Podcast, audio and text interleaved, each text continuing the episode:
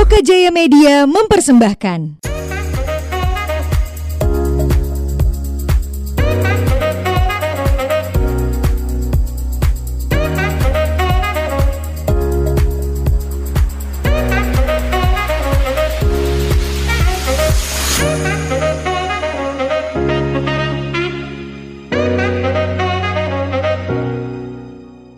Welcome to Ngobroli Podcast. This is your host Angga Baskara.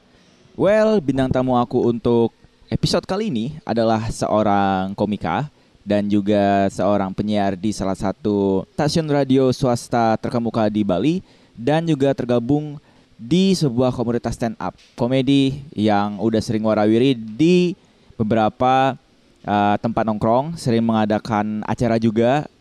Dan terakhir kemarin dia baru aja ikut sama satu podcast yang namanya adalah Trash Talk. Bener nggak? Yo eh, halo teman-teman. Apa julukannya? Ah ini. Nggak ada, nggak ada sebenarnya. Halo teman-teman. Tapi emang Bas. udah udah resmi gabung sama uh, Nah. Ko Yudis di Trash Talk. Ah enggak, itu ki- aku sama dia itu kan yang karena temenan gitu. Hmm. Jadi saling bantu. Kita satu eh, satu grup band ya, bisa dibilang. Picames Karaoke Squad. Itu nggak band sih. Oh, itu kan band. ke Grup ya? grup. Grup, Grup ya? musik kali ya? Aku sama Yudis sebagai biduan situ. Ah. Sebagai LC situ. Oke deh kalau gitu please welcome our guest in this episode ada Abdul. Apa Iya, eh, halo teman-teman Baskara, ngobrol di podcast, mantap. Sehat. Alhamdulillah sehat. Ah, Ya, senyumnya nih merekah banget. Iya, ya. karena aku nggak pengen kayak keseharianku walaupun capek apa-apa tuh Mm-mm. merenung. Kenapa? Karena itu kayak membawa aura-aura yang kurang semangat, aku kurang suka. Oh negatif vibe. Ya, aku suka Jadinya- tuh yang kayak ah. dikelilingi aura yang fun, have fun Meskipun gitu. meskipun lagi ada problem yang kena banget tuh. Eh, m- misalnya kalau ada problem, Mm-mm. eh, mungkin boleh eh, kayak merenung apa-apa, tapi saat posisinya sendiri. Misalnya Oh, lagi oke. di kamar, record, ah. lagi sendiri lah. Tapi Mm-mm. kalau ada orang kedua nih, misalnya ada orang lain lagi gini, ya anggap kayak nggak ada masalah aja. Di bawah happy aja Gua ya. happy. Aku gitu orangnya. Tapi ini berdampak nggak sih ke pekerjaan sebagai seorang komika? Oh, nah ini nih. Sambil sharing ya, sambil Iya. sharing. sambil Cuma sharing. sebelum sebelum kita bahas, Ah, eh, pertama kali terjun ke dunia komika dan akhirnya memilih sebagai stand up komedian ini apa sebenarnya dul?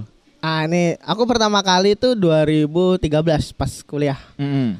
Nah, itu kayak aku sebenarnya udah tahu stand up tuh lama. Mm. Cuma aku taunya tuh yang versi eh, luar negeri, Oke. Inggris. Karena kan basically emang stand up comedy itu seni dari luar negeri ya. Mm-mm. Ah. Dan baru populer 10 tahun terakhir lah di Indonesia ya. Iya, ya kurang lebih. Sebenarnya zaman dulu tuh sudah bisa dibilang udah hampir stand up kan kayak kayak monolog Mm-mm. sendirian. Mm. Itu pun dulu ah, setauku sih kayaknya Warkop tuh kayaknya udah mulai juga. Zaman dulu kan dia di Prambos tuh ada Iya, kayak sesi monolognya. Mm-mm. Nah, cuma mungkin orang belum ngeh kali ya. Aku juga kurang tahu gitu. Masih bocah paling eh, belum lahir. belum lahir. Malah belum lahir. Mungkin orang masih belum tahu kalau itu adalah bentuk dari uh, stand up comedy gitu. benar, Ah. benar. Terus setelah makin gini pelajarin, ternyata stand up comedy itu emang seni ngelawak tunggal. Nah, kalau lebih dari satu udah bukan stand up comedy sih Iya, menurutku. hmm. Kayak gitu. Nah, akhirnya terjun nih memilih Ah. ke stand up karena apa? Karena di dulu kan ada teman-teman SMA tuh Ah, ah. nongkrong. Mm-mm. Nah, tuh ada teman yang udah apa namanya pengetahuan yang lagi hype-hype-nya tuh dia lebih jago lah gitu. Eh Dul, ini Dul ada nih kayak gini Raditya Dika kamu tahu gitu. Tahu penulis kan? Hmm. Eh dia dia stand up comedy juga. Aku lihat tonton videonya. Oh, karena aku dulu emang di tongkrongan tuh kayak tipikal yang ngebanyol aja loh. Kayak tapi obrolan tongkrongan gitu. Iya, iya. Nah, terus aku ngeliat videonya. Anjir, keren gitu. Kerennya dia sendirian gitu, tertantang Pede banget ya. dan Ah. di depan orang yang nggak kenal. Nah, mungkin kita di tongkrongan lucu. Coba keluar dari situ kan belum tentu tuh kena. benar benar benar. Nah, di situ aku tertantang gitu. Nyoba lah akhirnya. Dan untungnya, soalnya kalau pertama kali nyoba tuh pilihannya dua. Mm-mm. Lucu emang nggak? Nggak ada yang kayak biasa-biasa aja nggak ada. Antara sukses atau flop. Iya. Itu aja. ah. Dan kemudian waktu itu ya ini dari sudut pandangku ya, Hmm. tapi itu kena sih. Kena banget. Dan itu kayak bikin orang ketagihan sih. Nyoba itu kan eh, pertama bukan nggak langsung stand up, Pak. Open mic. Oke. Open mic tuh jadi kayak di dunia rapper juga ada Hmm. open mic misalnya lagi Hmm. acara apa open mic siapa nih yang mau tampil kayak gitu di dunia stand up ada juga open mic kan tuh gitu langsung pas sudah belajar belajar belajar di open mic baru tahu perbedaan open mic dengan stand up comedy Pertama kali open mic di 2013 juga. 2013 Februari di mana? di ka- salah satu kafe di Mhm. Haimuruk veranda kalau Oh di veranda. Iya veranda veranda kan dulu sering tuh ngadain Iya. uh, open open mic dan juga open mic stand up comedy Iya, ya. undang-undang komika komika lain kan Iya waktu iya itu. iya ah. benar situ. Itu pertama kali nyoba tuh waktu itu yang ngadain eh, open mic tuh komunitas, Mm. komunitas stand up comedy di Bali lah, stand up Indo Bali. Tuh masuk akhirnya pertama kali sih menurutku sukses sih sama beberapa teman kan ah, pas pertama kali itu nggak mungkin aku nyoba sendiri gitu loh. Mm. Ajak satu teman. Oke. Ajak satu teman, Pak. Kalau ngajak banyak-banyak kalau gagal malu. Iya iya. Kalau di satu enak nih. Tutup mulut beliin apa gitu. ya udahlah nggak usah diingat-ingat lah ya. Ah, ah, kayak gitu. Abis itu akhirnya ketagihan-ketagihan dan waktu itu grafiknya emang 2013 itu aku ngeliat penikmat di Bali, Mm-mm. penikmat stand up comedy di Bali banyak, tapi Lagi hype-nya nih. iya lagi hype-nya. Tapi nggak sebanding dengan yang mau nyoba. Yang mau nyoba tuh masih nggak terlalu banyak lah. Bisa dihitung jari lah ya. Ya nggak dihitung juga eh, mungkin nggak nggak nggak balance sama penonton gitu. Oke, Nah, penonton banyak pak, tapi pelakunya kurang. Mungkin mungkin ya aku ngeliat di Bali kan kita tahu kita kalau rombongan berani. Hmm. Bisa kayak contohnya di sekolah aja nih.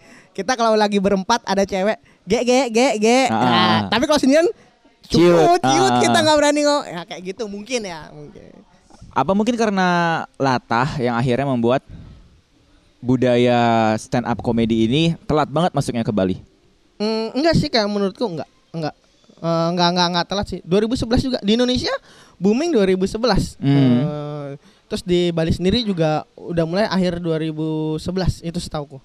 Hmm. Jadi nggak telat-telat banget ya? Enggak enggak enggak menurutku enggak. Cuma mungkin emang kalau kasarnya banyak-banyak yang terkenal atau suksesnya ya komika yang domisilinya di ibu kota. Ah. Nah, mungkin ada faktor ngaruhnya eh, daerah ya, mungkin mungkin ya. Di sana mungkin lahannya lebih banyak, lebih Hmm, banyak hmm. gitu kayak peluang yang mungkin masuk tips segala macam mungkin. Nah, kalau menurut Ki pribadi, Hmm. Ki ini lucu apa sih itu? Aku aku dari lu nggak pernah nganggap diriku lucu. Oke. Nah, aku nggak pernah nganggap Heeh. karena jatuhnya nanti bakal star syndrome Mm. dan aku udah pernah ngalamin gitu. Oh, jadi udah pernah ngalamin star syndrome nih. Menurutku ya, aku udah Di tahun berapa tuh?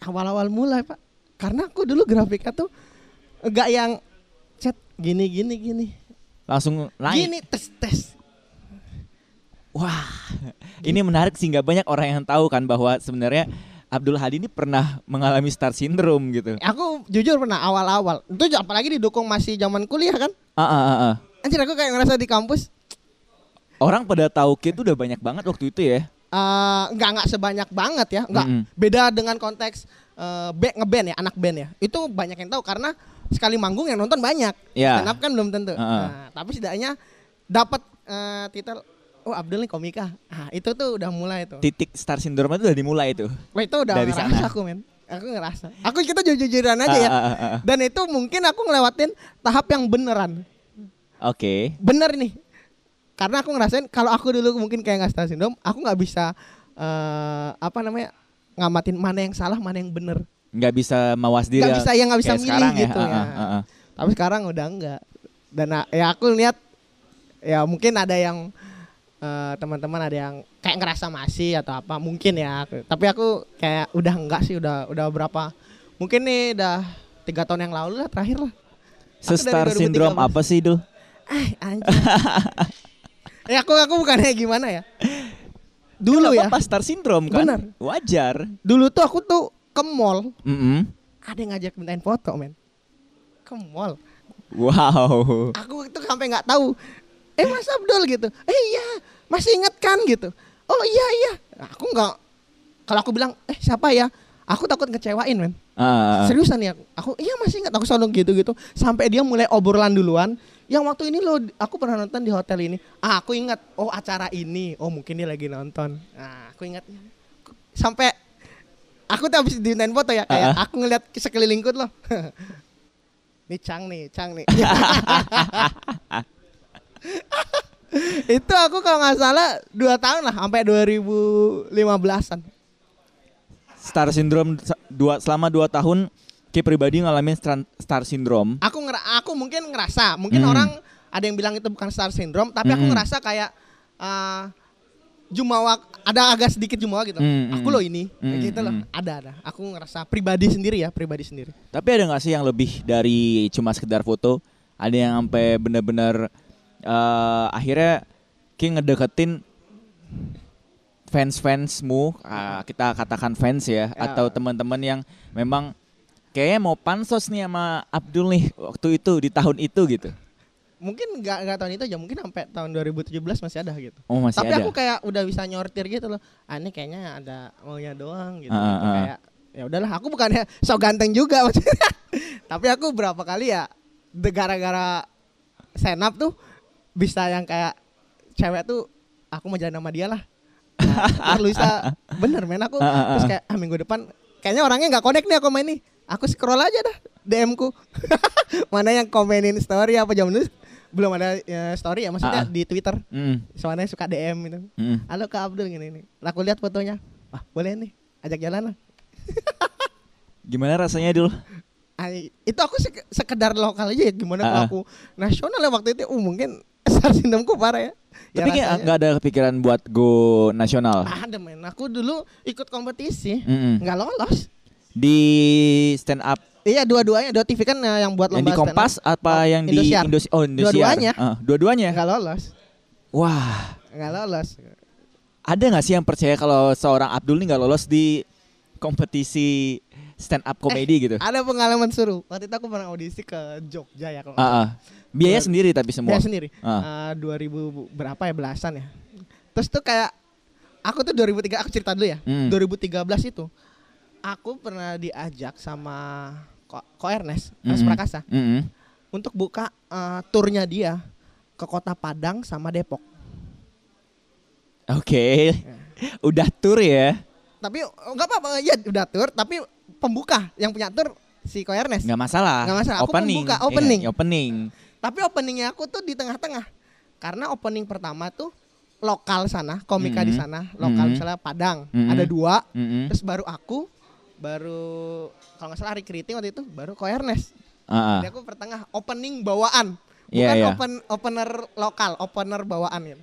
Anjir tuh aku, anjir, Don itu pecah men. Aku menurut gue, Padang sama Depok, uh pecah. Pecah banget. Karena aku mak aku tuh tipe gini, makin jauh aku dari kandang, makin membara nih.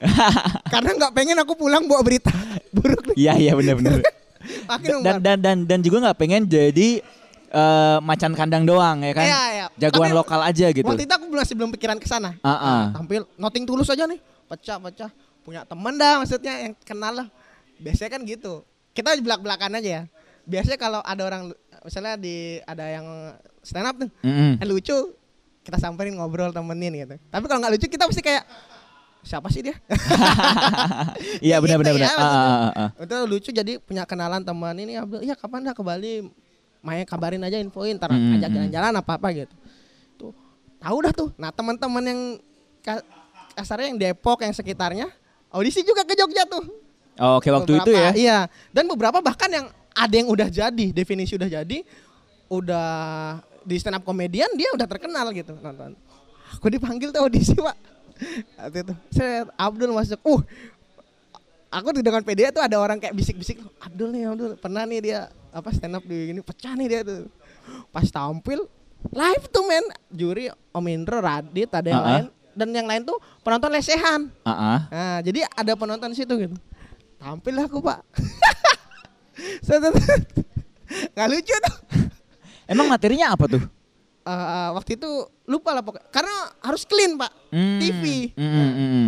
Nggak boleh kasar, nggak boleh kotor ya. Aku ngerasa itu menurutku tuh nggak lucu tapi nggak yang nggak lucu banget hening gitu. Tapi untuk ukuran audisi kurang masih aku bilang. Aku kira kurang. Langsung responnya orang-orang langsung "Eh, udah di kayak gak lagi gak ada bahas lagi. Ya, Anjir. ini nih Abdul nih. tapi nggak apa-apa itu jadi pengalaman. Ah, ah. tapi itu cerita menurutku baik bang bahkan aku pertama kali audisi ya Mm. itu di Bali ya nggak lolos Sama juga. nggak lolos ya. Di- itu 2013. Mau season 4 tuh, nggak lolos. Terus kata timnya gini, "Oh, ini hampir dikit lagi lolos. Mungkin kalau ikut ke Surabaya eh, bisa bisa lolos dah ini gitu." Ah, ah, ah. Kepancing aku, Pak. Akhirnya ke Surabaya. Ke Surabaya aku naik motor. Sumpah. Sumpah 2013 maksudnya jiwa berkelana aku tuh masih tinggi banget. Hmm. 2013 masih 19 tahun aku kayaknya tuh. Apa 19 mau 20 lah. Wes naik motor aku sama temanku digonceng. Set. Pas nyampe sana selesai tampil, tahu ngomongnya apa? Apa? Kayaknya ini hampir lagi lolos nih. Ini kalau ke Jogja bisa deh nih. Dari situ aku mulai sadar, Pak. Ternyata kayaknya mau dibikinin konten dah. Kayak konten VT-VT sebelum ini. Peserta ini tidak gagal, eh tidak patah semangat walaupun gagal. Dia mencoba terus. Baru sadar tuh. aku kayak kayaknya gini deh. Ternyata aku langsung nggak lanjut itu. Oh, itu pertama oke. kali Ah, audisi ah. Anjir, ingat banget. Terus akhirnya sadar nggak lolos Mm-mm. di kompetisi nasional Ya, kompetisi TV lah ya. kompetisi TV swasta ya yang lagi happening waktu itu. Iya, waktu Kayak bi- akhirnya sadar nggak sih kalau wah ternyata aku nih emang belum seberapa sih gitu. Ya aku aku ngerasa gini. eh, Sempet down nggak? awal-awal iya pak. Kegagalan yang pertama tuh karena ekspektasi tinggi ya. Hmm. Itu aku bilang mungkin kayak aku ngerasa mungkin kayak sok-sok star syndrome gitu. Oke. Tapi sekali patah down man. Patah banget. Iya tapi di situ pas latihannya lagi makin aku semangat, Hmm. makin semangat tapi dan aku mulai 2016 tuh kayak ngerasa ya udahlah eh, maksudnya eh, cukup di Bali aja dulu gitu. Karena pas aku tahu kan dari cerita teman-teman apa-apa kadang nggak seindah yang kita bayangin di TV dia ikut audisi menang terkenal gitu ada itu balik lagi ke kita kan udah selesai kompetisi Hmm. balik lagi kamu mau ngapain itu tuh kayak batu loncatan gitu Jadi apa yang sebenarnya terjadi terjadi di mana ketika eh, kita udah ikut si kompetisi Ah. televisi swasta itu? Mm. ini cerita realnya aja ya ah. temanku nih komika juga nih oke. dia wakilin Bali men Ah. di salah satu TV ya kan TV swasta itu di kompetisi Kompas TV atau di Ah, yang yang ikan terbang tuh Oke, Indosiar. dia itu dia total peserta itu ya ribuan orang Mm-mm. untuk ukuran uh, komika banyak pak Bener-bener. Indonesian Idol aja berapa banyak Mm. itu ribuan orang dan dia masuk ke babak 40 besar se Indonesia Oke. satu-satunya mewakili provinsi Bali Mm-mm. Dan lolos sampai 26 besar atau 27 besar aku lupa Mm-mm. lalu dia keluar kan selesai Mm-mm. setelah dari itu dia kerja men Nggak ada apa ngapain. enggak jadi kerja kayak pas balik ke sini ya dia kayak orang biasa udah jadi menurutku itu tergantung kitanya sih contohnya Uus Uus keluar pertama sekarang Oke. jadi artis Iya. Jadi emang itu balik lagi ke kita sama mungkin lingkungan ya mungkin aku nggak tahu juga sih aku belum aku belum pernah ngalamin Ah, Aku ah. cuma menerka-nerka aja gitu pak Cuma untuk eh, tahun ini atau beberapa tahun ke depan, Mm-mm. kayak ada planning nggak untuk coba lagi nih nembus nasional nih gitu? audisi kompetisi Ah, ah. Entah audisi atau memang ngadu nasib ke ibu kota. Enggak karena modal untuk ngadu nasib aku ke ibu kota aku harus punya embel-embel dong di kompetisi misalnya Hmm. Abdul siapa Abdul itu loh Suca Suca kan eh, kompetisi yang di Indosiar tuh Ah, ah. Suci kan yang di Kompas TV Abdul Suca nah, embel-embel gitu yang dicari harus ikut kompetisi kayak contohnya misalnya kita ngomong "Ma, dulu Marianjola bukan siapa-siapa Bener. Nah, pas ditanya Marianjola yang mana? Indonesian, Indonesian Idol. Idol. Nah, itu modal dia kan untuk ngadu nas. Ah, ah. Nah, aku kayaknya sampai saat ini nggak ada kepikiran ke sana. Nggak kayak jadi bukannya kendor ya. Aku kadang udah agak realistis gitu maksudnya harus muter otak gimana caranya biar eh, kreatif gitu kayak kreatifnya eh, menghasilkan apa-apa segala macam gitu. Aku sih udah udah udah kayak gitu. Dan Udah lagi yang nggak harus berdarah-darah dari bawah yang yang memang fasenya untuk menghasilkan nih sekarang nih apa yang udah dibangun paling nggak at least menghasilkan sesuatu buat sehari-hari gitu.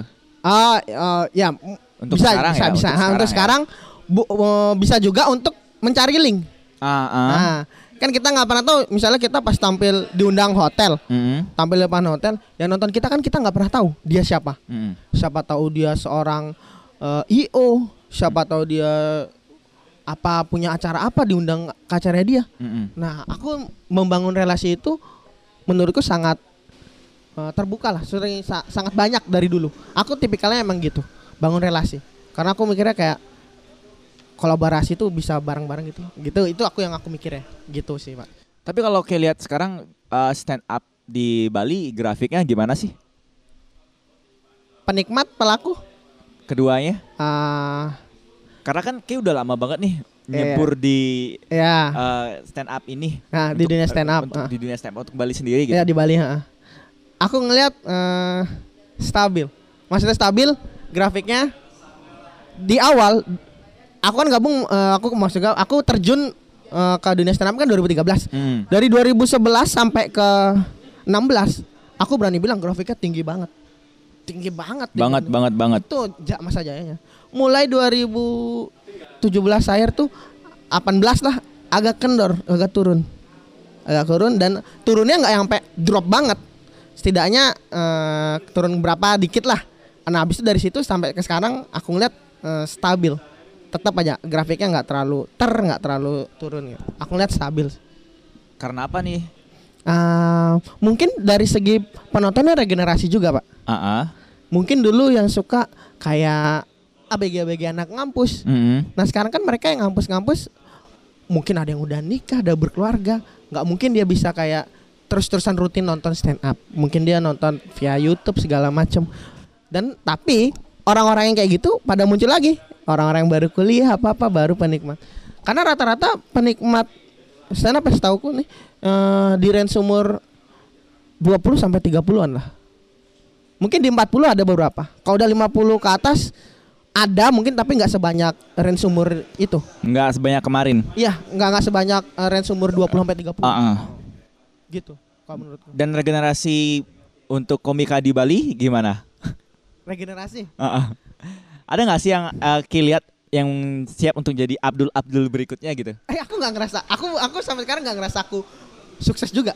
Nggak, aku nggak pernah ngerasa. Cuma kadang orang nilainya gitu. Ya tapi ya ya udah kita yain aja masa kita ngelak kan maksudnya. Mungkin bakal ada tapi tinggal dia sekarang punya nilai eh, bisa dia tahu nih titik daya jualnya di mana. Mm.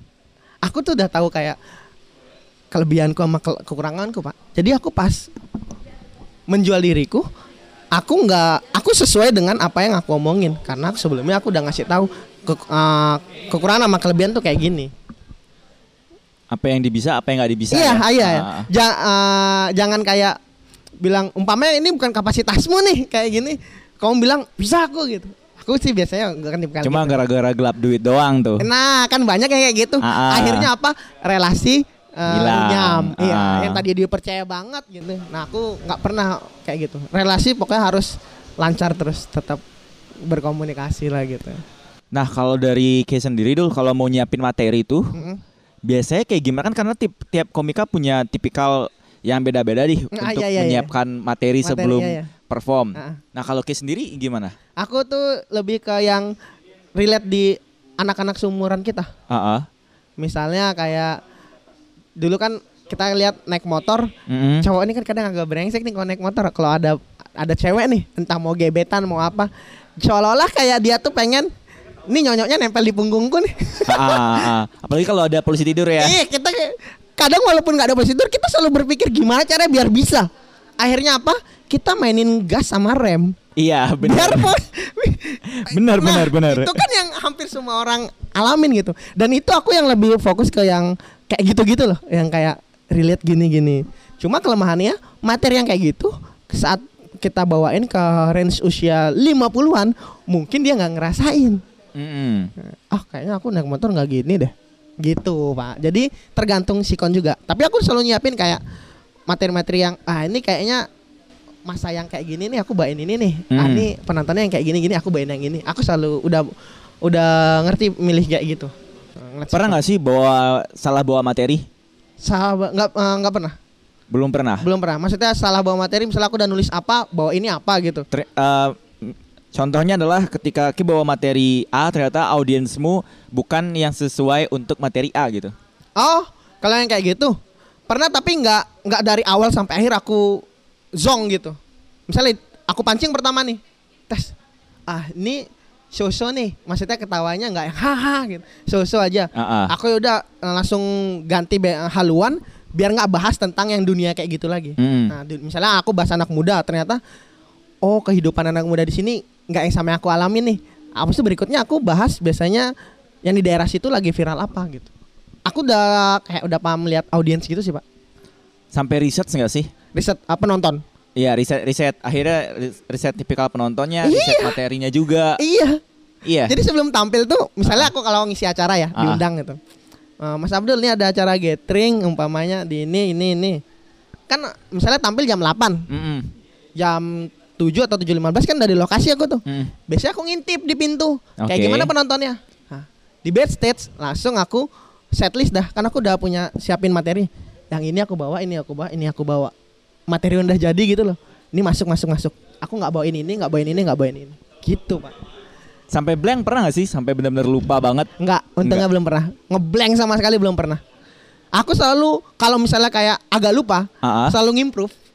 Ngimprove-nya tuh kayak ngajak penontonnya Mm-mm. kayak terlibat kayak eh ini siapa eh siapa namanya dari tadi aku tertarik nih sama kamu kayak biar ngeles kayak biar aku seolah nggak lupa tapi pas aku lagi ngomong sama dia aku mikir nih abis ini aku ngomong apa ya materiku apa ya gitu pak jadi kayak otaknya tuh kerja dua nih ngeladenin dia kayak Ah, ah. ngulur waktu Mm-mm, kayak mm-mm. kasih aja pantun cewek-cewek emang udah Itu pernah nggak sih dapat pengalaman yang cringe banget gitu yang yang yang yang wah anjing gitu. eh aku tuh eh tampil stand up macam-macam di pengajian aku pernah tampil stand up Sumpah. di pengajian acara buka puasa tahun 2014 atau 15-an di depan ormas yang gagah-gagah ormas itu kan organisasi masyarakat Ah, ah. tapi ini ormas yang kamu tahu lah di sini yang gagah-gagah Oh yang berotot-berotot. Iya. Ah. pernah tampil aku di depan mereka dan mereka lagi mabuk Oke. itu acara bazar aku inget banget awal-awal tuh 2013 Dul bisa tampil senat udah tapi akhirnya lucu pak lucu Ketawa mereka. ketawa. Nah, aku kenapa langsung kayak anjur yang nonton ormas nih. Terus abis itu aku pede, pas aku tahu di golongan mereka ada temanku. Oke. Jadi akhirnya cuek aja Cuek ya. aja. Aku kan dulu dulu sering ngomong apa ngomong kayak gini lah materi zaman dulu. Aku ini resah ya. Terus disaut. Dia resah-resah Gus, main minum. mereka lagi minum. Dan aku, ah, tipikal orang kayak gitu kadang suka masih bercandaan yang kayak kita flashback masa kecil, Pak. Ah, iya iya iya. Aku aku kecil maksudnya se- sekolah di sini nih. Kita tahu lah kita waktu zaman sekolah suka ngatain teman-teman kita niatnya bukan tujuan rasis, tapi biar ada kayak lucu-lucuan aja. Benar, benar. Contoh Jawa, Ci ah. Jawa gitu. Itu sebenarnya kita dalam hati tuh dia masih teman kita, kita nggak rasis, tapi karena masih bocah kayak ya kamu tahu sendiri lah masih bocah, kita kayak suka ngatain aja biar kayak kita happy gitu loh. Hmm. Nah, tipikal yang kayak gitu kan yang kayak di yang dia aku bilang ormas-ormas tadi tuh, mereka kan kayak gitu tuh. Langsung aku mengilhami diriku aku dari jauh aja, padahal sebenarnya enggak. Karena biar untuk jadi bahan mereka ketawa, Hmm. karena aku ngecengin diriku sendiri. Nggak mungkin dong aku cengin mereka Habis. tiga orang aku cengin 30 maju pak iya masuk akal sih ya. makanya jadi Mau kayak- mau kayak nggak gitu. mau nggak mau nggak bisa nggak bisa ngerosting penonton Iya. gitu harus ngerosting diri sendiri di, gitu. di pengajian tuh juga aduh ba- banyak banget aku pernah tampil di, di konser juga pak Hmm. konser musik di eh, gor mana Ah, gor Ngurah Rai ya Murah Rai yang ah. indoor tuh Ah, ah. kapasitas banyak salah satu kampus satu buat tuh tampil Oh di Lila Buana. bukan Enggak. gor yang eh, aduh SMA 1 Ah, ah. terus ada Saraswati kan sana ada gor tuh Oh goreng lapang basket. iya Iya. tapi bukan lapangan basket yang seberangnya Iya iya yang iya. tingkat itu ke atas aku pernah tampil sana. Wuh, bro itu zaman dulu masih kuliah aku juga. Mm. So, so star syndromeku ada pak. Wih aku tampil. Itu masih star syndrome ya. Eh, udah kadarnya udah agak luntur tapi nggak sekuat awal. Tapi penampil terakhir. Enggak, terakhir headliner Navikula. Oke. Masa aku tampil habis Navikula bubar penonton. Tuh tuh, uh ditonton ribuan orang di di kampus waktu itu apa sih kalau udah selesai ospek tuh namanya malam akaraban ya Ah, ah. ribuan orang aku pernah juga waktu itu aku pernah tampil di acara Mata Najwa Ghost to Campus Mm. di, Di- Widya Sabe Oke, Unut. ribuan orang nah, itu menurut itu banyak yang nonton ya itu pertama kali aku bulu kuduku tuh uh naik semua. Denger tawanya sampai ke atas men. Tawa ribuan orang. Uh aku nih baru nih cang suka nih. Kayak gitu pak. Wih, banyak lah pengalaman-pengalaman kalau di dunia stand up. Tapi yang paling gokil yang mana nih, Dul? eh tampil keluar pulau Mm-mm. sama ditonton ribuan orang sama gara-gara stand up juga aku bisa tampil-tampil di depan orang-orang yang aku dulu cuma bisa lihat di mungkin sosmed atau berita-berita di TV kayak eh, pemerintahan gitu-gitu. Aku pernah berapa kali bahkan bahkan aku pernah backstage tuh bareng orang-orang gagah men kayak yang mungkin kayak founder eh, aplikasi apa traveling gitu. ah, ah. Nggak usah sebut lah, aku takut salah sebut aku lupa dia punya aplikasi apa tuh. Yang jelas kalau antara Traveloka atau tiket.com lah. Antara dua itu ya. Antara dua itu. Terus kayak bosnya Garuda. Hmm. Aku pernah tampil itu. Tapi itu konteksnya aku bukan sebagai stand up comedian. Waktu itu uh, nge-MC. Oh, Terus oke. Aku belajar, belajar nge-MC, Pak. Itu mulai Ah. belajarnya 2016. Nah, belajar nge-MC itu nge-MC dulu atau di radio dulu tuh? MC dulu. Nge-MC dulu. Em- tapi nge-MC jalanan. Oke. Dan dulu cuma MC acara stand up comedy. Hmm. 2016 belajarnya. Habis itu mulai 2017 memberanikan keluar dari zona nyaman. Mm-mm. Maksudnya MC di stand up, di acara stand up komedi nih, acara komedi, aku nggak nggak nggak sombong ya, berhasil lah. Karena karena udah tahu dunianya Iya. ya. Tapi aku selalu kayak tertantang gitu loh. Coba jangan di zona zonamu nih dulu. Coba kamu tampil ke zona lain. Hmm. Mulai dah ke konser musik yang lain-lain dan ke bahkan 2018 udah berani yang kayak ke acara pemerintahan, Hmm. gathering nasional gitu-gitu. Cuma aku bukan MC yang kayak tau lah formal gitu lah. Kan rata-rata formal orang-orang. Aku tuh tetap jadi aku, cuma versi bawain acara. Gitu, Pak. Kalau di siaran, sekarang kan di Ya, penyiar. eh, OS ya, Oh, radio. OS Radio Bali. Awalnya kok bisa jadi penyiar Sampai sih? Podcast ini tayang aku masih ya di sini. Emang ada rencana mau keluar? Nggak tahu ntar radio takutnya tutup apa gimana. Gimana dulu? Kok, akhirnya bisa belok nih, pindah, Ah. berbelok haluan dari komika ke penyiar gitu. aku basicnya eh, SMA itu pendengar radio men Mm-mm. suka dengerin radio tapi yang nggak setiap harus denger tapi kadang kalau apa dengerin radio karena zaman dulu mau request lagu nggak segampang sekarang men Betul. kamu kan kamu juga penyiar pasti tahu kan Harus antri. Iya. Dan dan bener-bener antrenya tuh gila banget sih. dibacain misalnya Abdul request lagu ini senang bro Iya, zaman vibes- dulu Vibes ketika kita request dan dibacain itu adalah sesuatu yang berharga banget buat Iya. pendengar radio era 2000-an awal. iya du- du- mungkin 2000 mau ke 2010-an masih Masih. tapi nggak habis itu mulai dah sosial media kan Mm. Nah, Facebook duluan udah makin dipermudah lah orang bisa kayak gini-gini. Dulu aku emang kepikiran, eh asik nih radio, tapi nggak pengen jadi penyiar.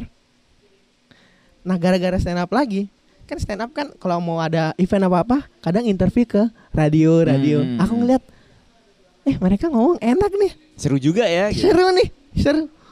Wah bisa nih ngomong. Tapi di situ aku harus itu bukan ranahku. Aku tahu dulu karena stand up komedi pembahasan bebas. Secara gini dia seni men. Maksudnya seni seni kan nggak ada batasan ya. Hmm. Nah, tapi balik lagi, kamu mau yang ke corporate apa yang gimana nih? Aku ngeliat penyiar ngomong lancar nih. Eh alurnya asik nih. Tanpa dituntut harus lucu ya. Asik gitu asik. Eh suka nih ngomong-ngomong sama ngomong sendiri. Kalau ada tandemannya ngomong berdua. Eh asik. Nyoba. Pengen belajar akhirnya 2018 ditawarin. Eh sorry 2017 ditawarin. 2017 ditawarin. Ada salah satu tim kreatifnya ngomong, eh mau nggak jadi penyiar? Gitu. Radio mana tuh? Os Radio. Os Radio. Ah, itu aku inget banget tuh, November 2017. Os Radio dulu Iya, akhirnya. ah, ditawarin dulu. Oh, tawarin dulu. Tawarin mau nggak? Nah, aku puncaknya pengen jadi penyiar emang di tahun itu. Karena sebelumnya aku pernah diinterview di salah satu radio juga swasta, Hmm. bukan Radio nih. Mm. Hard Rock udah.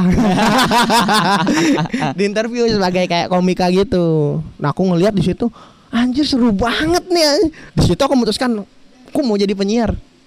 Decide akhirnya. Hah? Akhirnya memilih akhirnya. Memilih. Ha. Nah, aku dulu pikiran yang penting jadi penyiar, radio mana bebas. Yang penting jadi penyiar, Pak. Akhirnya kesampaian itu dah langsung tekunin dah sampai sekarang. Berarti total udah ada tiga tahun atau dua untuk jadi. nah, untuk resminya, dua Resminya tahun, dua dua, tahun. tahun. setengah, Mm. hampir tiga tahun lah. Bentar kan udah mau akhir tahun, Mm. hampir tiga. Apa sih yang dirasakan dulu Ah, ini- ketika jadi penyiar sama jadi komika? oh, basic kita punya Ah, ah, ngomong, ah. stand up comedy ngomong, penyiar ngomong. Teknis kita nggak punya, ya kan? Mm. muter lagu di komputer tabu kita pak.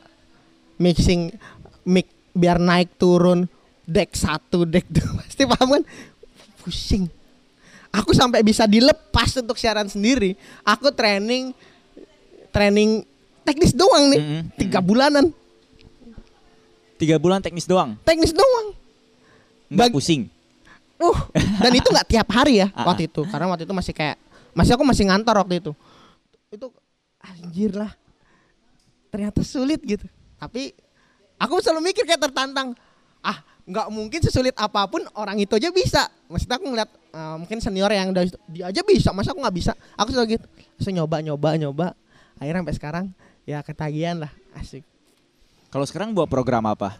Ah, sekarang lagi dirumahkan tapi programku setiap tahun kan berubah. Ah, ah. Nah, untuk tahun 2020 nih program malam Oke. Yang bertiga itu ya? bertiga benar Ketiganya komika juga. Iya, tapi yang satunya basicnya itu dulunya dia eh, tari daerah tari Bali. Mm. Nah, lawak lawak topeng gitu. Oh, lawak topeng. Tapi dia belajar untuk belajar stand up juga ini. Karena menurutku komedi dari mana aja. Aku pun juga sering belajar sama gitu. Contohnya kayak aku pernah berapa kali kan satu acara kayak Rarekual apa-apa. Aku tuh kayak mereka tuh kok bisa buat lucu nih? Apa nih daya bu aku nggak percaya yang kayak magis magisnya tapi apanya? Ya itu aura positifnya tuh kerasa ke penonton gitu. Itu yang harus masa kita mau mau menghibur orang tapi kita nggak eh, kayak murum itu kan jadi penonton kayak ke bawah dia nih lagi seneng apa apa ya negatifnya ya, nah ah. gitu pak. Aku kayak gitu sih. Ah itu udah banyak dah pelajaranku. Aku nggak belajar ke sesama stand up komedi kadang ke komik eh, komedi daerah gitu Mm-mm. tradisional Mm, gitu mm, mm. terus kayak ngobrol tongkrongan gitu kan kadang kita sering lucu ya Iya, iya Ya, benar-benar. kayak, kayak gitu tuh aku belajar oh ini tapi yang jelas komedi itu timing timing sih itu menurutku Kalau sekarang menurut Ki pribadi nih, Ah. apa yang eh, enak untuk dikomedikan gitu? Untuk Akal- aku ah, ah, untuk Abdul sendiri. nah, lihat situasi aku tapi lebih suka aku komedi tongkrongan Mm. Karena semua orang hampir semua hampir 90% orang di Indonesia atau di, di Indonesia khususnya ya anak nongkrong. Mungkin beberapa ada yang nggak suka nongkrong nggak suka keramaian apa apa. Tapi rata-rata semua orang no- anak tongkrongan. Obrolan di tongkrongan itu kan kadang ceplas-ceplos celetuk gitu loh kayak cepet dia ngomong dulu baru berpikir kayaknya. Nggak ke filter. iya ke filter. Habis itu setelah aku makin ke sini aku kalau di lihat lihat situasi pak. Mm. kalau misalnya untuk dikonsumsi orang banyak aku komedinya yang nggak nggak dark. Yang yang yang apa ya yang biasa aja lah. Maksudnya biasa yang nggak bahas aneh-aneh. Ya, karena kan komedi dark tuh banyak banget. Dark jokes tuh kan kayak bahas agama krusial banget men. Ya, bahas ag- eh, bahas apa namanya negara agak krusial gitu ya menurutku. Kalau nyentil nyentil gitu. Mm. nyentil sih nggak apa nyerempet. Tapi kalau yang bahas ngatain itu wah aku maksudnya bukan ranah aku lah Kalau abu-abu sih nggak masalah ya. nah ya Tapi kalau Itu- udah langsung to the point itu yang sebenarnya Benar. jadi masalah. dark jokes tuh macam-macam bahkan eh, sorry sorry ya dan ini aku nggak pernah lakuin bahas orang cacat Mm, mm, mm. gitu tuh aku nggak pernah maksudnya lihat sikon kalau untuk di kondisi umum kayak radio kan umum pak Mm. aku nggak- nggak mungkin. ba- nggak mungkin banget Habis dong. MC maksudnya MC juga ngisi acara kondisi umum Iya, iya. tampil stand up begitu juga ya kan yang kayak gitu nggak aku bahas Nggak. Jadi Ki pribadi emang menghindari untuk membahas Iya. dark jokes. semenjak aku jadi penyiar Oh, Oke. Tapi sebelum sebelum sebelum jadi penyiar pernah Pernah, Sering. tapi tapi nggak di tempat di layak untuk umum, nggak dikonsumsi untuk umum. Mungkin kayak di tongkrongan apa-apa. Iya, sini. Tapi kalau untuk ada kasarnya orang ketiga nih, bukan Ah, ah. temanku, Ah, ah. penonton beneran. Enggak. no way. Nah, karena aku pa- jadi penyiar aku banyak belajar juga. Bahasa pemilihan kata itu diajarin karena ada KPI. KPI. Bener. Tapi Komi- dari situ ah belajar banget aku. KPI benar KPI. Komisi Perpodcastan Indonesia. gitu dah. Tapi untuk kayak sendiri dulu eh, planning ke depannya apa aja nih? Planning ke depan. Eh, sampai saat ini aku, kayaknya aku pengen cita-citaku tuh banyak men, Mm-mm. tapi udah mulai terwujud satu-satu gitu. Mm-mm. Karena remeh-temeh aja gitu. Aku pengen jadi kayak kita ngomong siaran, eh, penyiar di Bali. Aku kesebut gitu. Aku pengen.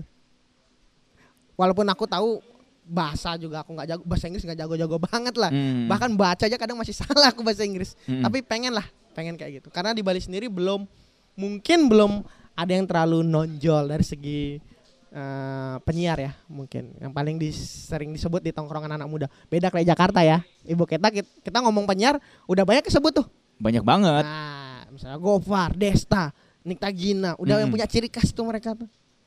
Nah, tapi secara pribadi ke pengen gak sih buat show tunggal untuk stand up Waduh. Karena kayak kan hitungannya Iya, iya, udah iya. udah lama banget Iya iya iya benar benar. di di sini Ah, ah. di skena podcast Eh, stand up comedy. sama komedi. Iya. Kalau ada, kepingin ada keinginan untuk bikin show tunggal nggak sih?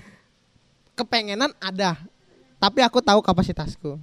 Eh, mungkin kayaknya belum, Belum, Belum. untuk saat ini, belum saat ini. tapi ada Kepengenan Keinginan. ada, karena beberapa dua tahun tiga tahun ke depan. Eh, nggak nggak tahu, maybe mungkin tergantung gimana kalau aku masih rutin nulis materi ya. Terus menjadi penyiar nggak terlalu serutin nulis materi yang kayak dulu. Hmm. Aku ngerasa gitu, ya kan? Mm. Jadi karena ya inilah, ya karena kadang jadi MC host duitnya lebih banyak. Kalau ngomongin duit berapa sih eh, range harga sekali tampil tuh? Anjir. Harus banget nih dijawab. range harga aja karena kan kita dibilang bahwa eh, jadi MC dan penyiar ternyata duitnya lebih banyak nih. Ya ya ya mungkin sampai saat ini eh, sampingannya ya MC-nya itu. ah, ah. Tahu sendiri penyiar di Bali nih. Iya. Maksudnya nggak sebanyak Nggak apa nggak sih? eh, nggak usah MC penyiarnya deh. Iya, Dari setiap tampil untuk stand up komedinya aja deh. Eh, kalau menurutku kalau masalah kita hitung-hitungan durasi dan eh, lamanya kerjaan Mm. Eh, banyak eh, banyakan eh, stand up. Mm. Tapi kalau kita ngomong masalah banyakan materinya mending jadi nominalnya MC. ya. Iya nominal ya, mending jadi MC. Oh. Karena kalau stand up nih ya, Ah, ah. tampil 10 atau 15 menit doang udah cabut pulang. Dapat duit. benar benar benar. MC duitnya lebih banyak tapi kerjaannya dari awal acara sampai selesai. Jadi effortnya tergantung kerjaannya sebenarnya Iya. ya. Tapi kalau aku lebih mending mending sekalian eh capek capek sekalian tapi duitnya lebih banyak. Jadi lebih memilih komika Ah, ah. apa MC penyiar. Kalau disuruh milih nih, kalau memang harus milih di satu acara, karena Ah, kan Ki pribadi bisa ngisi keduanya. Iya, aku MC sih kayak. MC. MC MC. MC. MC. sejahtera lebih lebih Iya. penting ya daripada Iya, idealis. iya. Logistik jalan harus. Logistik jalan semua jalan. benar, benar itu. Oke terakhir eh, kasih advice dong buat teman-teman siapa tahu ada yang akhirnya jadi komika atau atau yang ingin cebur Mm. ke stand up comedy. Nah, kalau buat teman-teman yang pengen join tuh kan mungkin tadi ada sempat bahas uang apa-apa, dapat Hmm. uang apa-apa. Kalau kamu pengen lakuin sesuatu jangan mikir ah duitnya nih karena duitnya banyak situ tuh langsung terjun. Biasanya gitu tuh nggak lama, Pak. Biasanya tuh. Jadi kalau kamu pengen stand up comedy, ya udah coba aja. Cari panggung yang open mic, buka open mic apa. Bahkan sekarang aja stand up comedy bahasa Inggris di Bali pun udah ada sering open mic di daerah Canggu. Kamu coba aja mau bahasa Indonesia bahasa Inggris selama kamu pengen ya.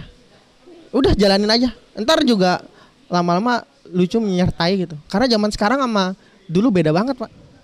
Sekarang udah apa-apa dipermudah. Tinggal kamunya aja mau apa enggak. Sekarang udah mudah banget. Dulu susah men. Akses sudah gampang banget Nah, sekarang ya. Zaman dulu ya SMS bro.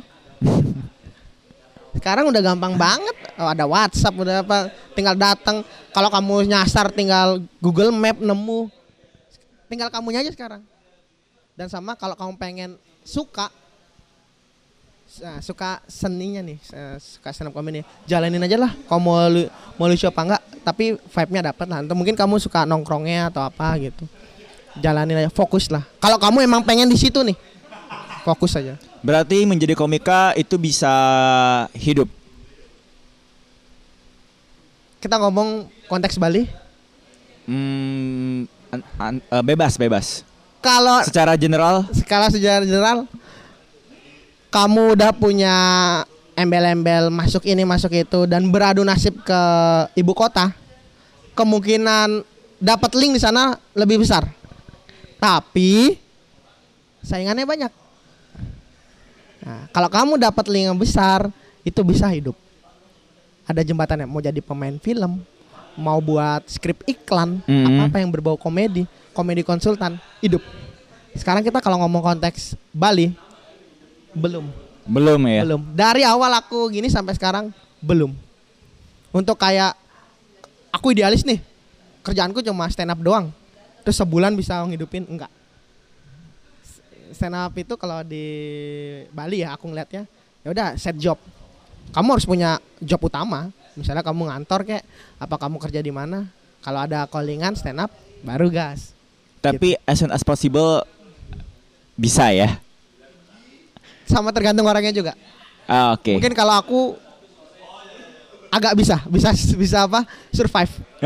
Tapi kalau eh, komika yang lain belum tentu aku. Aku aku bisa gitu. Tergantung kitanya. Oke deh, thank you Abdul. Ya, thank you. Terima kasih Thank you, udah ngobrol-ngobrol di ngobrol di podcast. Enggak dituntut harus lucu di podcast ya, Bas. Episode ini bisa kamu dengarkan di Spotify dan juga Anchor. Kalau gitu Abdul Hadi pamit, Angga Baskara pamit. Kita Yoi. ketemu di episode berikutnya. Bye bye. Bye-bye.